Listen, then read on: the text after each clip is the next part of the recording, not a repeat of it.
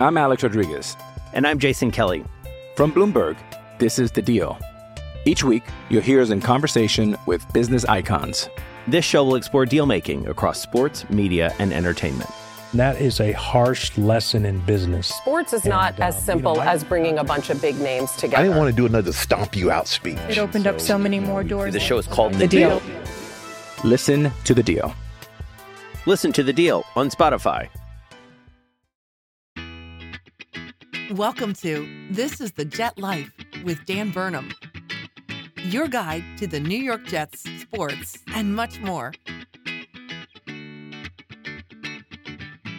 And now, your host, Dan Burnham.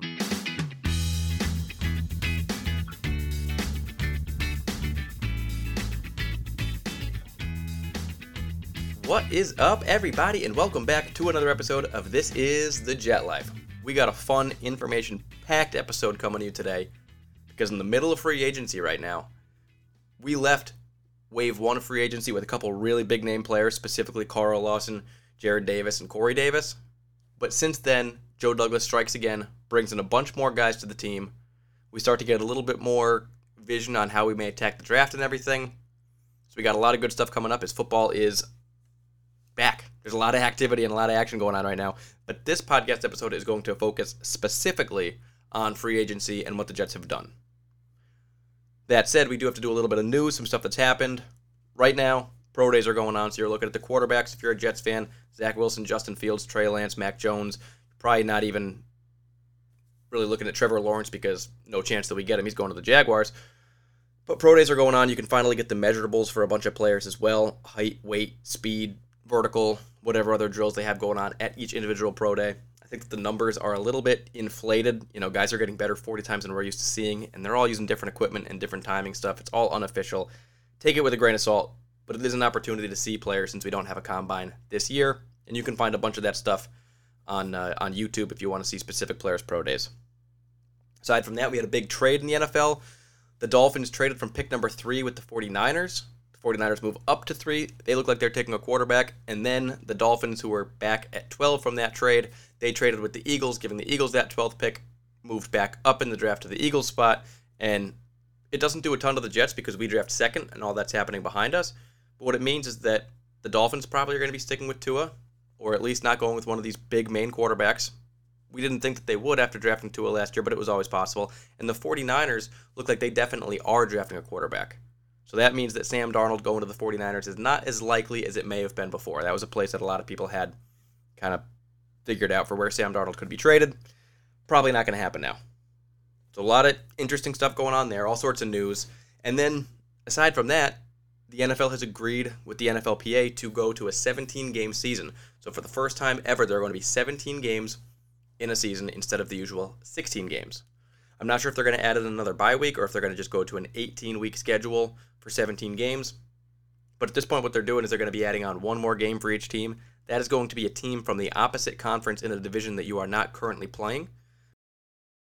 You know what? The Jets are already slated to play against the NFC South, so Saints, Buccaneers, Falcons, and Panthers, but they were also going to be playing against the Philadelphia Eagles of the NFC East. So very interesting stuff going on there. They are a fourth place team in their division, as we are a fourth place team in our division. And yeah, I mean, if you're going to be heading a 17th game, I think the Eagles are probably one of the ones that you would want to add. So that is the news going on within the NFL right now.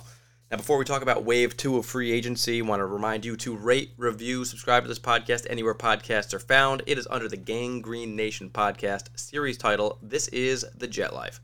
You can also follow me on Twitter at Jets underscore Dan, where I have random opinions and in waves I just tweet all sorts of stuff, and then I'm kind of quiet on there, but always some activity here and there, especially as stuff is going on with the Jets since podcasts right now in the offseason are going to be every other week. We're going to keep with that schedule for now. And uh, if you're looking for thoughts in the meantime, that's where to find them. So, all right.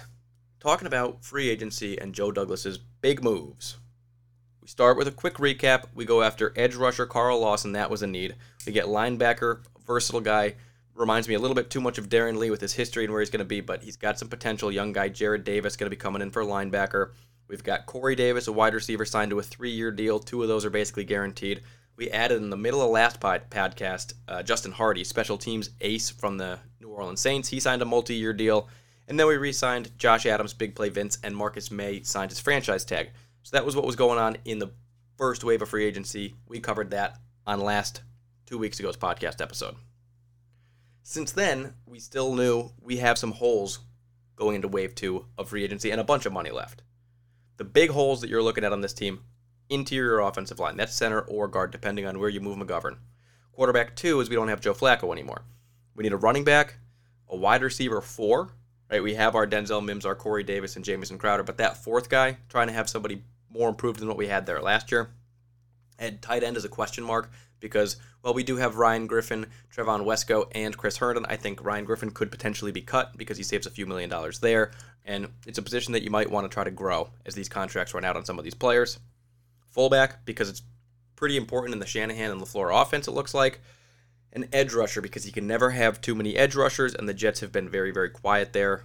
Switching to a 4 3 defense is kind of like a new hybrid position where you gotta you gotta have you know an outside linebacker when you're in that base 4 3, and then ends that are a little bit potentially bigger than what you would have had. It changes things up a little bit in this Ulbrich defense.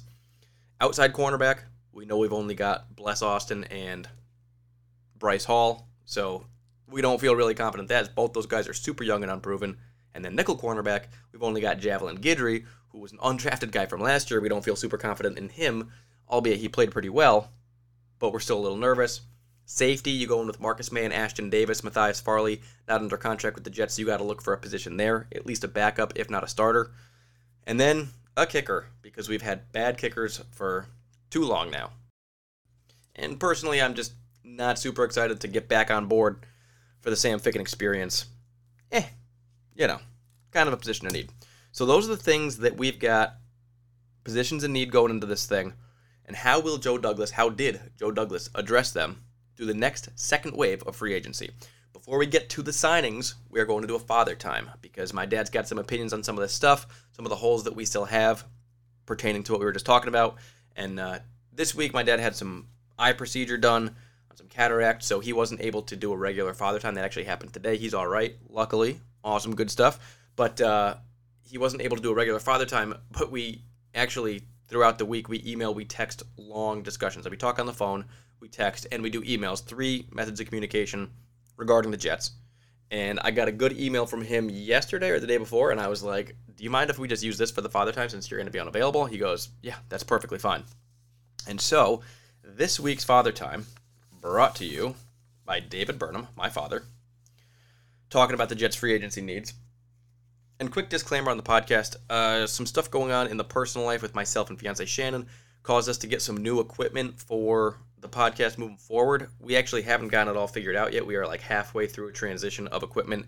And today's we are using some old microphone we got out of the basement when I tried to have an aspiring rap career that didn't actually work out, believe it or not.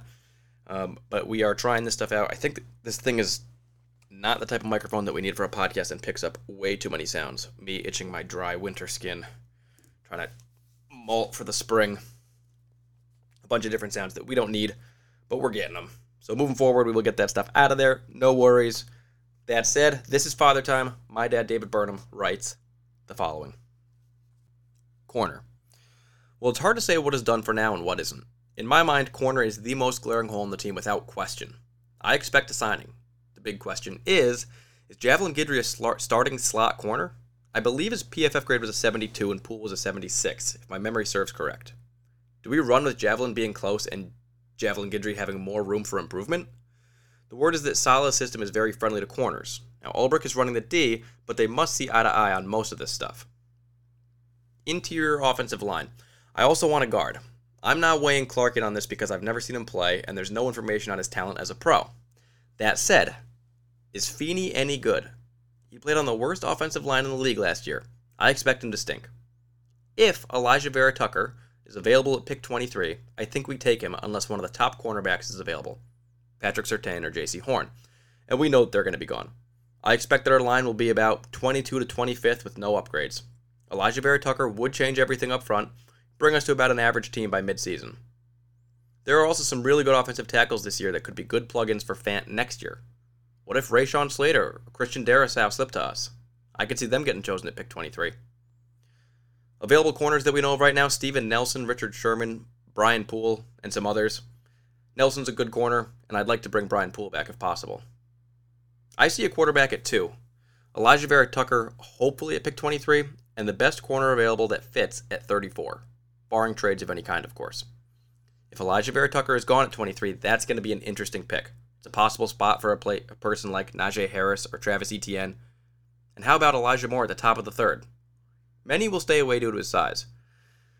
And I expect Joe Douglas to frustrate the hell out of us multiple times throughout the draft. As always, go Jets. Whoa, Dado. So that was not written for Father Time, as I mentioned. That was written just as a random email that I got sent from my dad for thoughts that he had going on, but it fits well.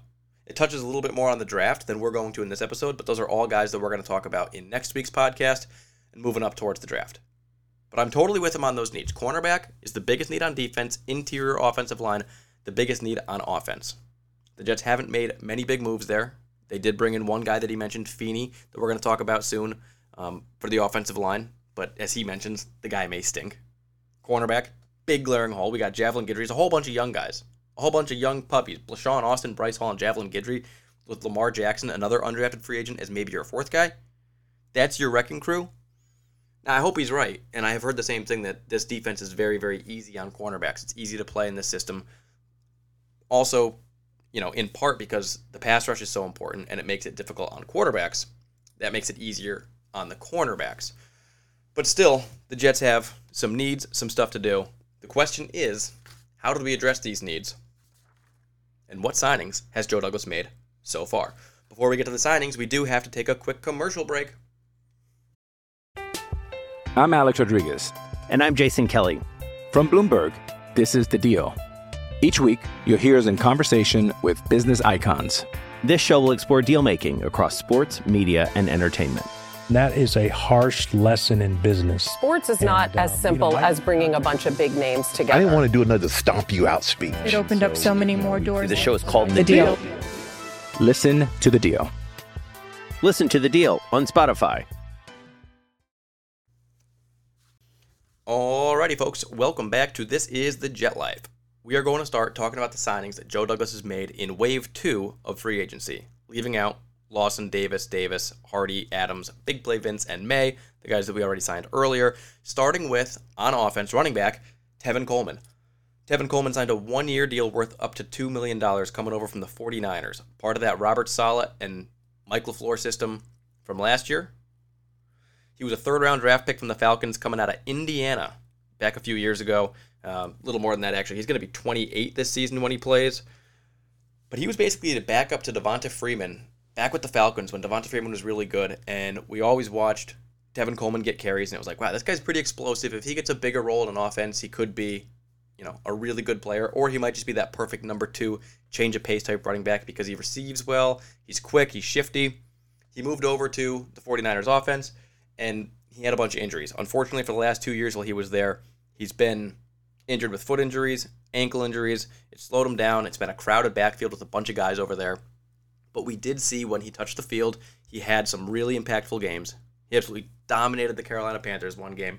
And like I said, this is a player that can catch, he can block, he's fast. He ran a 4.39 at his pro day back in college, so, you know, that number isn't accurate to this point, but that just goes to show how fast he was. He's that type of back. But when it comes down to it, running back was a need for this Jets team because we had La'Mical Perine and Josh Adams just re-signed, may or may not make the team. Ty Johnson probably going to make the team. You would think this brings in another guy. I don't think the position group is set. I don't think that between Ty Johnson, Perine, and Tevin Coleman, you've got a good enough running back room to rock and roll. I still think it's a position that we could sign in free agency or definitely draft. But Tevin Coleman is a nice piece to bring in. He reminds me of kind of a, you know, Bilal Powell type of guy with a little bit more speed, maybe a little bit more juice. But Bilal Powell was super reliable. The problem is with Tevin Coleman, which version of him are we going to get? And if he's aging, maybe he's just a good veteran to have there in that locker room. Maybe if he doesn't play well, he doesn't even end up making the team. It's still possible. But Tevin Coleman, a nice depth signing for the Jets at a position that they needed. Another offensive position. Wide receiver Keelan Cole signed by the Jets to a one year, $5.5 million deal from the Jacksonville Jaguars.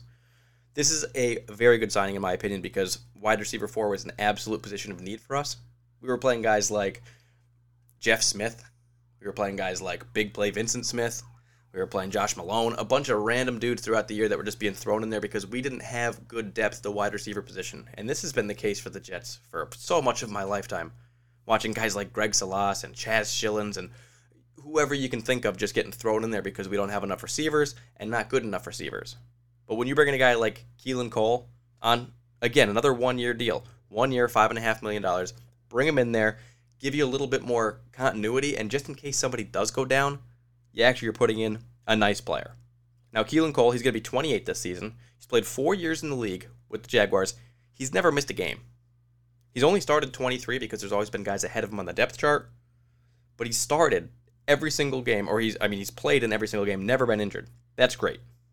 This is an undrafted guy from Kentucky Wesleyan who fought his way onto the field, found a way to get noticed by the Jaguars, had a really strong rookie season as an undrafted guy, posted 42 catches, 748 yards, and three touchdowns. That's a great rookie season, especially for an undrafted guy. Now, he slowed down a little bit after that, not getting as much playing time, but we know that Jaguars offense is brutal. You're talking about Blake Bortles, you're talking about Jake Luton, Gardner Minshew. None of these guys are friendly to a wide receiver's stat sheet. So when you're looking at the stats, you're like, it's not quite all there. But Keelan Cole, not the fastest guy in the world, not the biggest, strongest, but he reminds me of like a Jerricho Cotchery type of just a reliable receiver. Maybe not as tough, not as gritty as Cotchery, but a guy that you can rely on to just, you know, he can be quick when he needs to be. He can be big when he needs to be. He can do a lot of different things. And that's kind of what you want that wide receiver for, because you don't know who's going to go down and who he's going to be playing for. Now, last year he had 55 receptions, good number, 642 yards, five touchdowns. It's a pretty good season. And on top of that, the guy has nine career kick returns, so don't rule it out that he could potentially kick return if we get into another situation where we don't know who to have back there. You know, we end up signing a guy like Corey Ballentine to kick return because we don't have one. So that's a nice signing for the Jets. A guy that, again, a one year deal from Joe Douglas. It's not a long term commitment. He may not be here in two years, but for this year, we can be a little bit more comfortable. Rest assured knowing that a guy that's played every single game in a four year career is going to be available to us in case anybody goes down. The next position on offense the Jets went after, tight end Tyler Kroft, a one year deal, again, from the Buffalo Bills. Tyler Kroft is going to be 29 this year. He's a 6 foot 6, 252 pound, 50, 252 pound tight end. He was a third round draft pick in 2015 from Rutgers. He was drafted by Cincinnati. We saw him play there for a few years behind Tyler Eifert, and then he ended up getting moved over to Buffalo Bills. Now, he had four in Cincinnati, two in Buffalo. His best season by far 2017 with Cincinnati. 42 catches, 404 yards, seven touchdowns. That's a really nice season. He never got close again. He's been injured for the last three years since going to Buffalo. He really hasn't put together a healthy season. Another guy that hopefully will be able to get boosted by the Jets' new medical training staff. But at the end of the day, this guy is known for being a well above average blocking tight end. You know, maybe a guy like Eric Tomlinson, but a little bit better in the passing game as long as he can stay healthy. A little bit more injury worry there, but a veteran that can come in at a tough position, an offense that relies on tight ends heavily, especially to help block, because, you know, with this offense, you expect a wide zone scheme where the running backs are going to split the ball out wide more often than usual. You know, gone are the days of just running up the one and two hole over and over and over again. We're going to be stretching it, going outside, going through different holes, but that means that wide receivers have to block, tight ends have to block, and obviously the offensive line has to block well in this different type of scheme. Tyler Kroft is going to be hopefully an important member of that. Chris Herndon is a good blocking tight end. Ryan Griffin is not a very good blocking tight end. Tyler Kroft is a very good blocking tight end. If he can get healthy, be a veteran, be a presence, he may be a useful asset to the Jets. And should they feel like moving on from a Trevon Wesco or Ryan Griffin to stick with him, it may be a better skill set for the offense they're going to run. So I don't hate the Tyler Kroft signing. I hope he can get back to what he was, hope he can stay healthy and have an impact with this team. Then the last offensive position that the Jets went after, Dan Feeney. My dad mentioned him in the father time. Not a glowing recommendation from Dave, but he came over from the Chargers. He's only going to be 26 years old this year, and he was a third round pick in 2017, also from Indiana, like Tevin Coleman. Now, this guy, he plays both center and guard, which is great. And he started nine games as a rookie right away after getting drafted third round. He was starting nine games. He started every single game since then for the past three years. So another guy that is always healthy, just like Keelan Cole. This guy's always on the field. The problem is last year his PFF grade was 48. He's one of the worst pass blockers in the league. He's not very good. And can that be coached out? Can he be better in a system like this? Absolutely. It is very possible that this wide zone scheme for the offensive line is going to be better for Dan Feeney's skill set. He played with the Chargers for a long time. They felt him worthy of starting on a pretty bad offensive line. But he was always healthy. He's a guy that you could rely on. And I don't think that you want to have him in there as your starter. I definitely don't think that. Not from what we've seen on tape from him with the Chargers.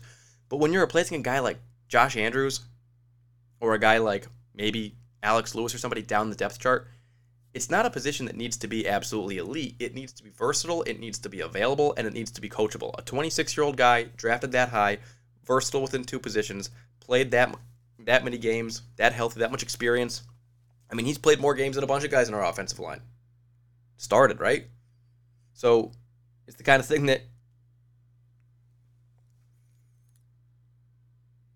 you know, he's started more games than a lot of guys in the league. So he's got some experience there at only 26. He also has a hilarious mullet and a mustache.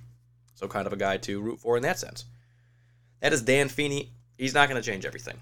There's no scenario where Dan Feeney comes in, lights it up, and is one of the best guards in the league. But we know how important backup offensive linemen are and versatility. We know how Joe Douglas thinks it's really important, and I think that we did upgrade from a guy like Josh Andrews that we had last year. He would be an improvement over him. So that is Dan Feeney. So just to recap the offensive signings the Jets have made in wave two of free agency, running back Tevin Coleman, wide receiver Keelan Cole, tight end Tyler Kroft, and interior offensive lineman, hybrid guard and center, Dan Feeney. So looking at the, the holes that we had open, on offense we started with interior offensive line, QB2, running back, wide receiver 4, tight end, and fullback. We just signed every single one of those except for QB2 and fullback. Now, fullback isn't necessary because there are not that many good t- uh, fullbacks in the league, and they kind of were transitioning Trevon Wesco to be a fullback for the Jets. He was a tight end that was drafted a couple years ago. It's possible that he could take that role, or maybe we find another guy in free agency or in the draft. A lot of people think we're going to find that quarterback in the draft, so potentially the offensive line is moving in a great direction. You just probably want to see interior offensive line addressed again because Dan Feeney competing with Alex Lewis to be the starting left guard with Greg Van Roten on the other side. It is not the flashiest, not the hottest, coolest guard pairing you could have. The Jets need to have a strong offensive line if they're going to have Sam Darnold or a rookie quarterback. We want to start pounding the ball, running it well, getting the quarterback some time, having a fun offense and a good team. It's going to require a good offensive line, good players. We're going to have to improve that. But it's a good start for Joe Douglas. And if you noticed, Tevin Coleman, Keelan Cole, Tyler Kroft, Dan Feeney, every single one a one year deal. So, what does that mean to me? That means that he plugged the holes that we had. We identified those holes for 2021. Those holes are not absolutely handled, but they're more comfortable than they were in last podcast. But moving forward, the Jets still have to address these positions. There is no reason to believe that Tevin Coleman, Keelan Cole, Tyler Kroft, or Dan Feeney will be here in 2022. Joe Douglas is not one to bring back a lot of players that he signs to a one year contract. He signed a ton of one year contracts last year and extended almost none of them. He gave another one year deal to a Josh Adams. He gave another one year deal to a big play Vince. And he franchise tagged one year deal for Marcus Maye, But he didn't bring back a ton of the guys that we had signed on one year deals before. So there's no reason to believe these guys are coming back. Those are all still holes for the draft. Even though right now you look and you're like, okay, wide receiver's done. Now we can look at X. I still think that you have to look at these positions. Anybody on a one year deal cannot be counted on, and Joe Douglas is looking deeper than just 2021 and what holes he has to fill for that. He's not going to draft on need, he's going to draft on ability. And one of the ways to dominate the draft, dominate the board, and have a good haul is flexibility. With all these one year deals, he's got the opportunity to fill basically any hole for 2022. So that is our offensive guys. So we're going to talk about a couple defensive signings that Joe Douglas has made. But before that, we have to take a quick pit stop at the cooler for a little What's on Tap. That is right, folks. This is What's on Tap. And today, I am drinking something cool because it was a gift from roommate Kyle. He got me a special beer for this podcast, said this one is for the podcast. You are to love it. And it is called The Honeyed One by High Hops Brewery. It's a red ale. I don't drink a lot of red ales, but this can is ridiculous. It's got a large breasted woman bathing in the sun, a no bra, just a wide open shirt, and uh, minimal clothing on her. She's enjoying the day. She's drinking one of these beers. But it's got a picture of a bunch of different hobbies that people like that are all outdoorsy types of things. It's got a picture of uh, and a word underneath it for camping, climbing, hiking, friends, disc golf, tree houses, and fishing. And these are all things, every single one of them that I like, except for hiking. I like everything else on there. And you can tell that they are definitely going after a certain demographic, a type of person, kind of like a outdoor hippie type of person or a woodsman. But what's strange about this thing, looking at it right now, it's 7.1% alcohol for a red ale that tastes it tastes like a, an ale, really sweet with honey infused. It's super smooth, but I swear to God, if you drank this thing right now, you'd think 4.5, maybe 5% alcohol in this. It's only a 12 ounce can, and it's brewed in its high hops. Where is it located? Where is it located? Uh, Colorado. So that's why it kind of caters to that climbing, outdoor, disc golf, treehouse fishing crowd. But uh, we get into a lot of that here in Connecticut as well. But yeah, this is a fun beer. 7.1% is a lot more than I thought I was getting into when I opened a red ale, but it tastes like honey. It's a little sweet for my liking, but it is wicked smooth. And I don't mind a red ale. You know, it's nice to mix it up. It is, again, the honeyed one by High Hops Brewery from Colorado. That's a cool gift from roommate Kyle. Very cool. Appreciate that. And we will see how it treats us for the rest of the podcast. We still have a lot of work to do, and this thing is going to be accompanying us for the rest of the ride. Very cool. Again, thank you, Kyle. And let's keep rocking. But first, we got to do a commercial. Alrighty, welcome back to This is the Jet Life, where we're going to talk about the defensive signings that Joe Douglas made in Wave 2 of Free Agency 2021 and it starts on the defensive line. Another guy to get after the quarterback, one defensive end, Vinny Curry. Coming from the Eagles, a $1.3 million deal for one year, up to 1.3. It's got some sack incentives, got some playing time incentives, but this guy was a second round pick in 2012. He has been a very active, very successful, and impactful player for the Eagles for many, many years. He had a very small stint in Tampa Bay, went back to the Eagles, but this guy, although his sack numbers aren't huge, he's only got like 32 sacks in his career. He's got 92 quarterback hits. And if you look at the numbers in terms of like pressures, knockdowns, QB hits, they are way higher than the sack numbers that he has. He's a specialist at getting after the passer, not always bringing him down. This is something that we talked about with Carl Lawson, someone that gets after the quarterback a ton, tons of QB hits, one of the best rates in the league, only behind TJ Watt. Vinny Curry's right up there also, getting after the quarterback on the snaps that he played, minimal snaps, he gets after the quarterback. Now, Vinny Curry, in all these years, he's played for 123 games. He's only started 28 of those games. He is not a lifelong starter. He's not been one of the guys that the Eagles rely on to be their, you know, their anchor on the defensive line. But he's been there and he's been a rotational player and a piece that comes in and gets production for many, many years. That's why a guy that was drafted in 2012 is still getting a contract for, you know, over a million dollars this year. He only had three six three sacks last year, but he did have 10 quarterback hits. So there's a plan in place here. We know there's going to be a rotation, especially on the bookends of that defensive line. You got guys like John Franklin Myers that can play there. Nathan Shepherd technically can play there. Kyle Phillips, Bryce Huff. You've got Carl Lawson. Now you bring in Vinny Curry, an established veteran, but another guy who's really good at getting pressure on the quarterback, even if there aren't sacks. My dad was talking about last week how there could be a Joe Klecko, Mark Gastineau effect push up the middle, and a guy coming around the outside for a sack. Quinnen Williams up the middle, Foley Fatukasi up the middle, Carl Lawson coming around the outside. Now you're bringing in Vinny Curry, who also specializes in getting around the outside. You know, he may not get the sack, but when you get there and you pressure the quarterback, you flush him out. Now, what happens when there's a guy coming up the middle pushing through? A guy like Quinnen Williams, it's hard to block. What happens when Carl Lawson is also coming in and trying to flush you to a different location? And from the opposite side, Vinny Curry is doing the exact same thing. This is the type of stuff that makes nightmares. This forces turnovers. This makes it very difficult on offense and very easy on the rest of the defense. And I think this is the angle that Joe Douglas is going after. I really like the move. I like the pickup. I know he's a one year deal for a guy that's going to be 33 years old this year. But you're talking about a guy that you can feel good going to war with, that you know is going to play spot here and there, 20 snaps here, 30 snaps there, but he's going to get some production. And that is what I'm looking forward to.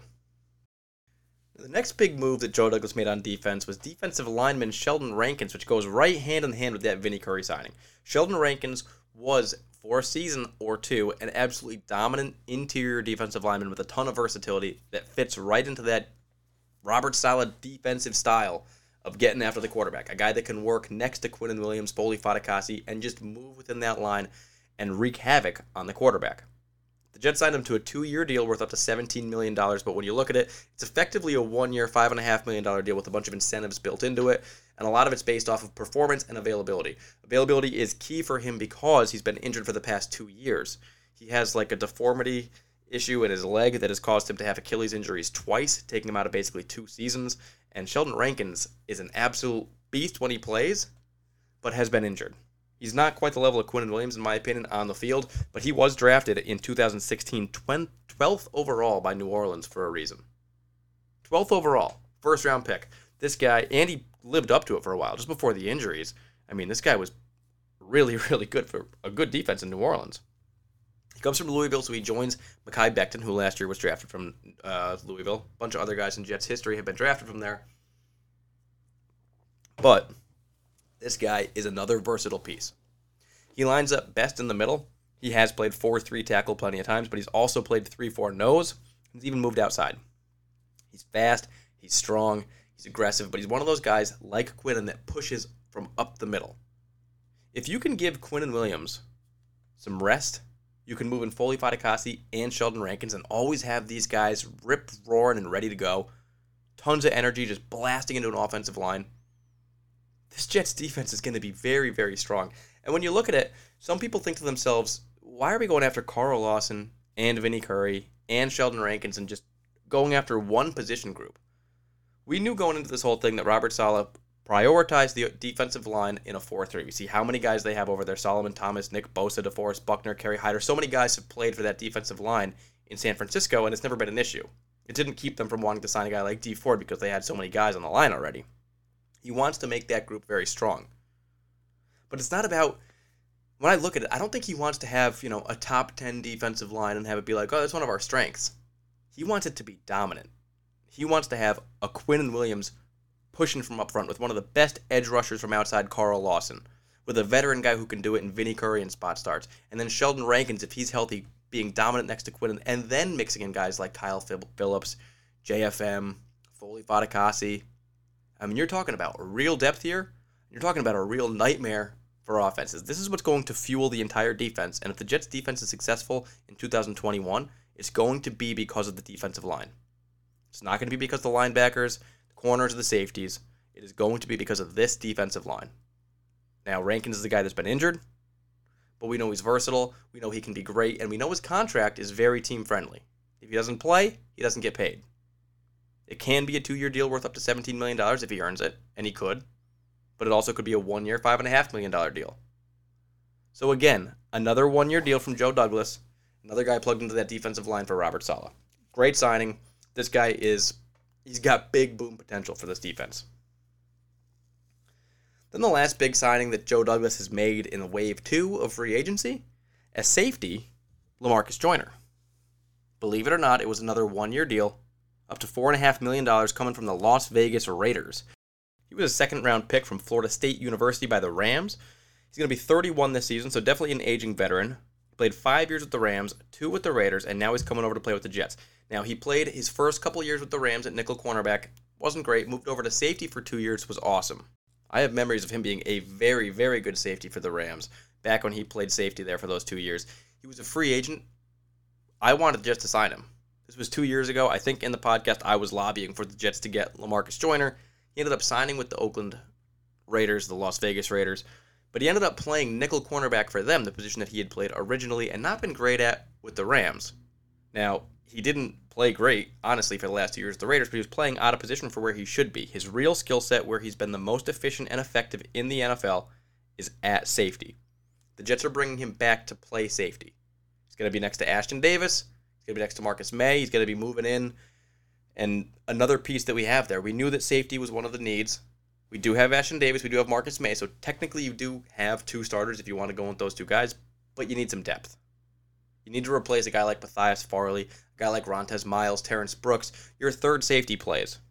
And whether you want that third safety to be Ashtyn Davis or you want that third safety to be Lamarcus Joyner, you do have some flexibility and some versatility there. This guy's a veteran. He's going to be 31 years old, as I mentioned this year. And I like the guy. He's a little undersized, but he's explosive. He's scrappy. He can play press. He's got blitz ability, and he's got pretty good cover skills. The guy's versatile. He's professional. He's a team player. He's been good in his career, and he can do a little bit of everything. More flexible, versatile pieces. If you look at the Jets and the way they're built, I think it's it's pretty clear. They're built through the trenches. They're built on leadership qualities and you know personality traits, and they're built on versatility and flexibility. Trenches, good guys, versatile. Do those things, Joe Douglas is probably going to want to sign you. So Lamarcus Joyner to me, a great signing. Again, a one-year deal. As you look through this, this wave of free agency, I think we had eight new free agent signings in wave two. Every single one of them a one-year deal. Every single one can still be addressed in the draft. You can still go after a safety because you don't expect Lamarcus Joyner to be back. And you've got Marcus Mann, a one-year franchise tag deal you're not guaranteed that he's back. You also don't know if Ashtyn Davis is a starting safety in the NFL, especially not in this defense. So there is a scenario where you have zero safeties going into next season. Even though right now you've got Maye, Ashtyn Davis, and Lamarcus Joyner, you may not be comfortable with what you've got there.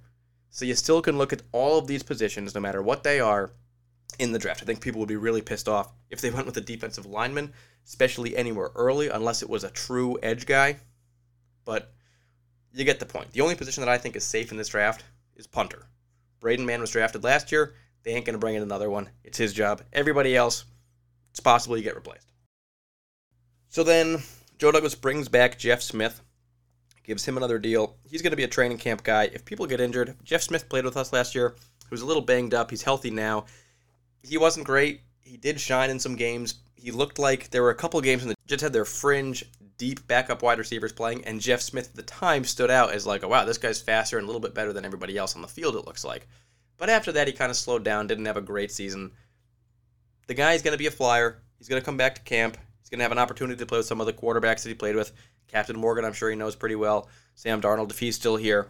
And depending on injuries and whatnot, he's a guy that you bring in. Remember, as these people get signed, the back end guys, you know, those Josh Adams, those big play Vince, those Jeff Smiths, you see them get signed. The Jets are going to bring in 90 men for training camp, whatever the number is for this year. They're going to bring in like around 90 players to play. All those people are playing on contracts. It's just not all guaranteed money.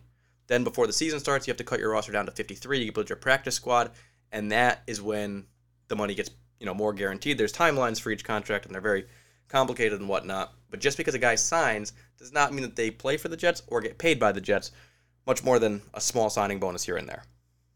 So, Jeff Smith, another guy that we're going to see in training camp, and potentially if he pops, he could take the spot of a guy like Braxton Berrios or big play Vyncint Smith if he plays well enough, or if guys get injured. Hopefully that doesn't happen.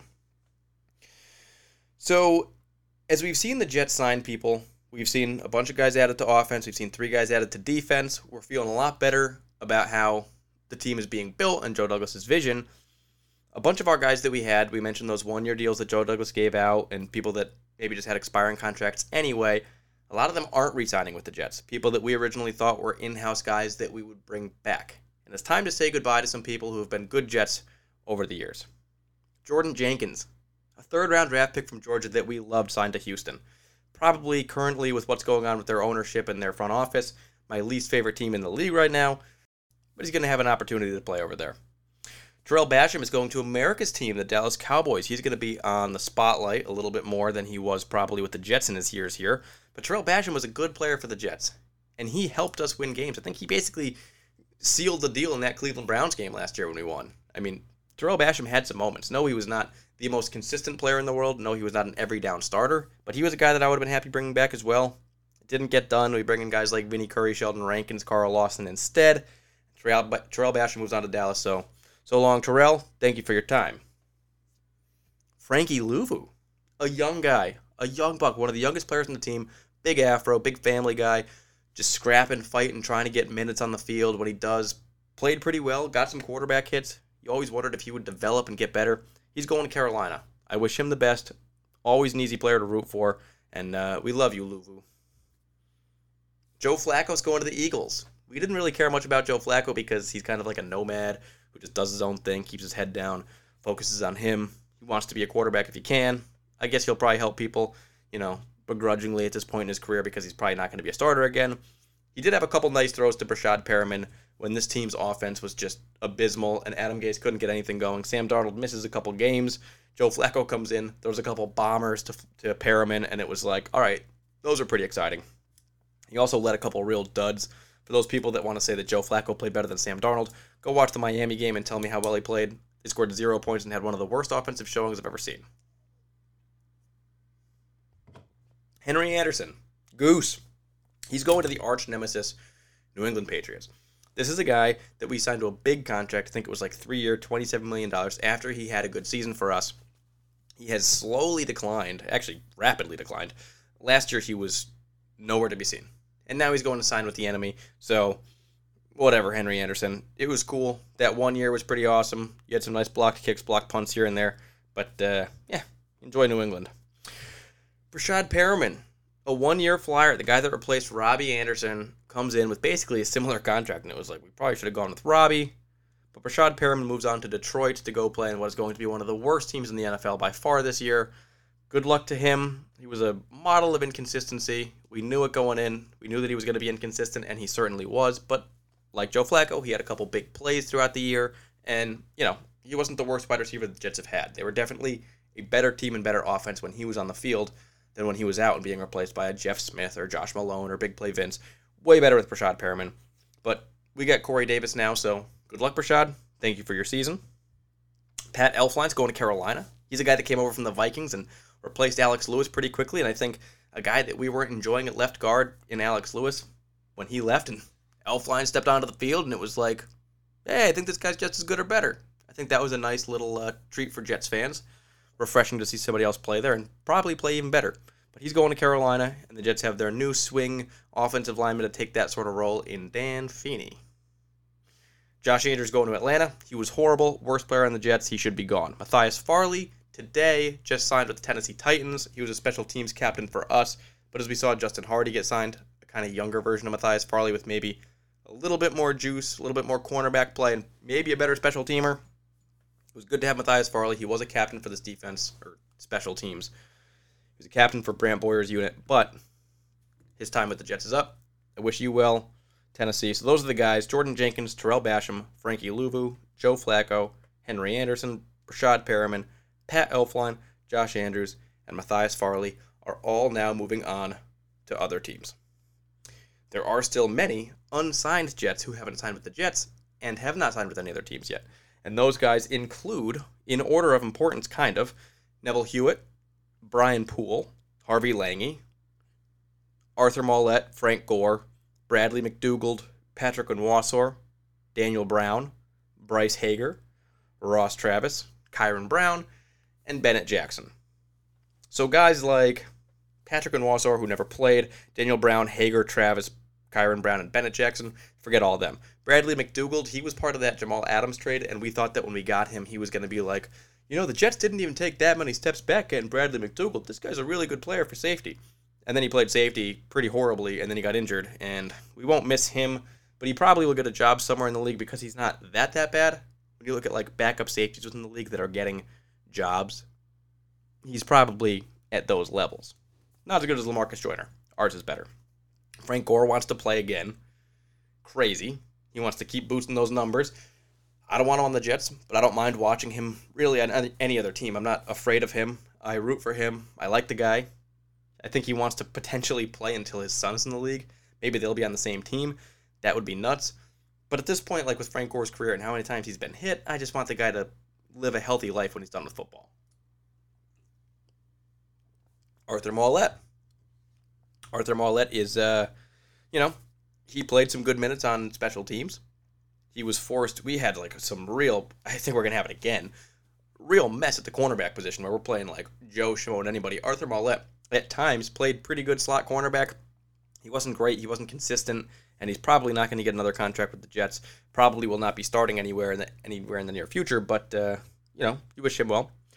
Harvey Langi he got a lot of minutes for the Jets, made some plays. A couple games he was like really noticeable. I think he got player of the game once or twice for us, and a couple times you didn't even notice him. So he was all over the place. Brian Poole, for a team that's only got Javelin Guidry, he's a guy that you would still want to re-sign if you can. I'm wondering if Joe Douglas is wondering like if there's a guy that he could get at the nickel position in the draft, a guy like a guy like Elijah Molden or another slot cornerback style player that he could go after and not have Brian Poole. But when you look at Javelin Guidry and nobody behind him for slot corner, like you're not going to get better than Brian Poole. This guy's been really good for the Jets. A good Pro Football Focus grade. He passes the eye test, and other than the injury, he's been on the field and been one of our best defensive contributors for the last couple of years. He got kind of screwed with a one-year cheap prove-it deal from the Jets last year, and then he got injured, which didn't help his cause this year. So I hope he ends up with a decent contract. But uh, you know, I wouldn't mind seeing him back here in green and white. And then the last one, Neville Hewitt, who was like one of the most reliable, most consistent players the Jets had. He's one of the best tacklers I've ever seen. Always wraps up, gets the guy. He was one of the league leaders in tackles. He played in every single game. He's not flashy, but he does his job, and he's always on the field. You talk about like how we appreciate a guy like Dan Feeney because he plays in every game, but he's still not very good, but he's versatile. Like Neville Hewitt plays in every single game, and he's actually pretty good. This is a real player. Neville Hewitt will be playing on a team, getting impactful minutes somewhere. I think there's a room where he could be here with the Jets. I know the defensive scheme is changing. It's going to be more of a 4 3, so the linebackers are going to be asked to do a little bit more because you're going to have four down linemen going after the quarterback on most plays. Of course, the Jets run a nickel a ton, so that 4 3 is like, you know, it's not what it used to be. Doesn't mean what it used to mean. But when you look at the middle linebacker position, CJ Mosley, we don't know we're getting from him. Blake Cashman, never really healthy. You're bringing Jarrad Davis, who's a flyer guy. You're not entirely sure what you're going to get there. It's like, you know, Neville Hewitt, he's probably somewhat cheap. He might want to come back to this team, and I'm sure there's an opportunity for Robert Saleh to use him in the defense. He's a guy that I would want to bring back, but, you know, again, might be a position he's targeting in the draft. Maybe Hewitt's asking for too much money. I don't know. But those are the players that are still unsigned that were Jets last year. So that really is our big Wave 2 free agency recap. At this point, the Jets have made most of the moves that they're going to make in free agency. They added some core guys. That's going to be Corey Davis and Carl Lawson. Those are the core guys. They also added one core special teamer in Justin Hardy. They were able to keep their best player from defense other than Quinnen Williams last year and Marcus Maye on a one year franchise tag. After that, it was Jarrad Davis, a couple low end Jets 2020 re signs, and then a ton of one year contracts. Bunch of young guys and a couple veterans mixed in. But the Jets are going to be focusing on the draft to fill these positions and to move forward. But we don't have as bad a team as we had in 2020. We know we've got much better coaching. We had a good draft from Joe Douglas in his first year. We expect we're going to have another good draft from Joe Douglas in his second year. This team is taking steps in the right direction. We don't know who's going to be quarterback. There's still a bunch of question marks. We really don't know what they're going to do in the draft at this point. We assume quarterback at two, but this is one of like the lowest gauges I've had on a Jets draft in a very long time. Because we've got a lot of picks, a lot of holes. We don't know Joe Douglas's tendencies well enough, and we've got so many players on one year contracts that like you've got 50 players signed right now, but the second next year begins and we hit March 15th of 2022, we're to have like 20 players under contract again. He's to have a bunch more work to do, so why not fill those now? It leaves a lot of room for flexibility, and I think that's why Joe Douglas will probably be successful in this draft. But uh, yeah, it's it's an exciting time. We're not on pace to be a playoff team most likely, even though there's you know one more team in the wild card room in the AFC. There's seven teams that make the playoffs now, so a little bit better chance of making it than we used to have. But at the end of the day, the Jets right now are looking to make good, solid steps forward and build a young core nucleus of players and then fill in the rest of the gaps with big free agent signings once they have a good enough core there. You don't get the free agent signings first, you get the young players first. And they're working on that right now. Now, moving forward, the next, next Jets podcast is going to be in two weeks. And I believe that date is going to be the 13th of April. We're going to be back here prepping the draft the next pod the next podcast after that is going to be the 27th and that will be 2 days before the NFL draft begins. So we've got 2 weeks to talk about the positions the Jets need to go after still, the players that could potentially fit those things and any other news and rumors that have gone on throughout the league in that time. So there's a lot of good stuff to go on. The Jets will still probably make a couple more free agent signings, Maybe not now, could be later on, could be after the draft or in training camps and whatnot. And we've seen Joe Douglas deal like sixth, seventh round picks for players like Demaryius Thomas, Alex Lewis, or late end guys. So don't be you know surprised if he does something like that. But at the end of the day, there's a lot happening. It's going to happen really quick. We got a lot of good podcasts coming up. Tune in next week for a little bit of draft preview. I have been spending, you know, every other night like a couple hours just watching tape and film and highlights and reading up on these players in the draft, just trying to get a feel for who's going to be available, what kind of players might fit the Jet scheme and whatnot. So I got a lot of thoughts and opinions on those things that we will share. And, you know, if you want to engage, you got anything you want to hear about in the podcast, you got questions, anything like that, feel free to talk on Twitter at Jets underscore Dan. That is at Jets underscore Dan. And that's all I got for this podcast. So thank you for tuning in. Thank you for bearing with me as I use this uh, rinky dink half equipment operation. Thank you for enjoying the honeyed one beer with me. And until next time, I'm Dan Burnham, and this is the Jet Life.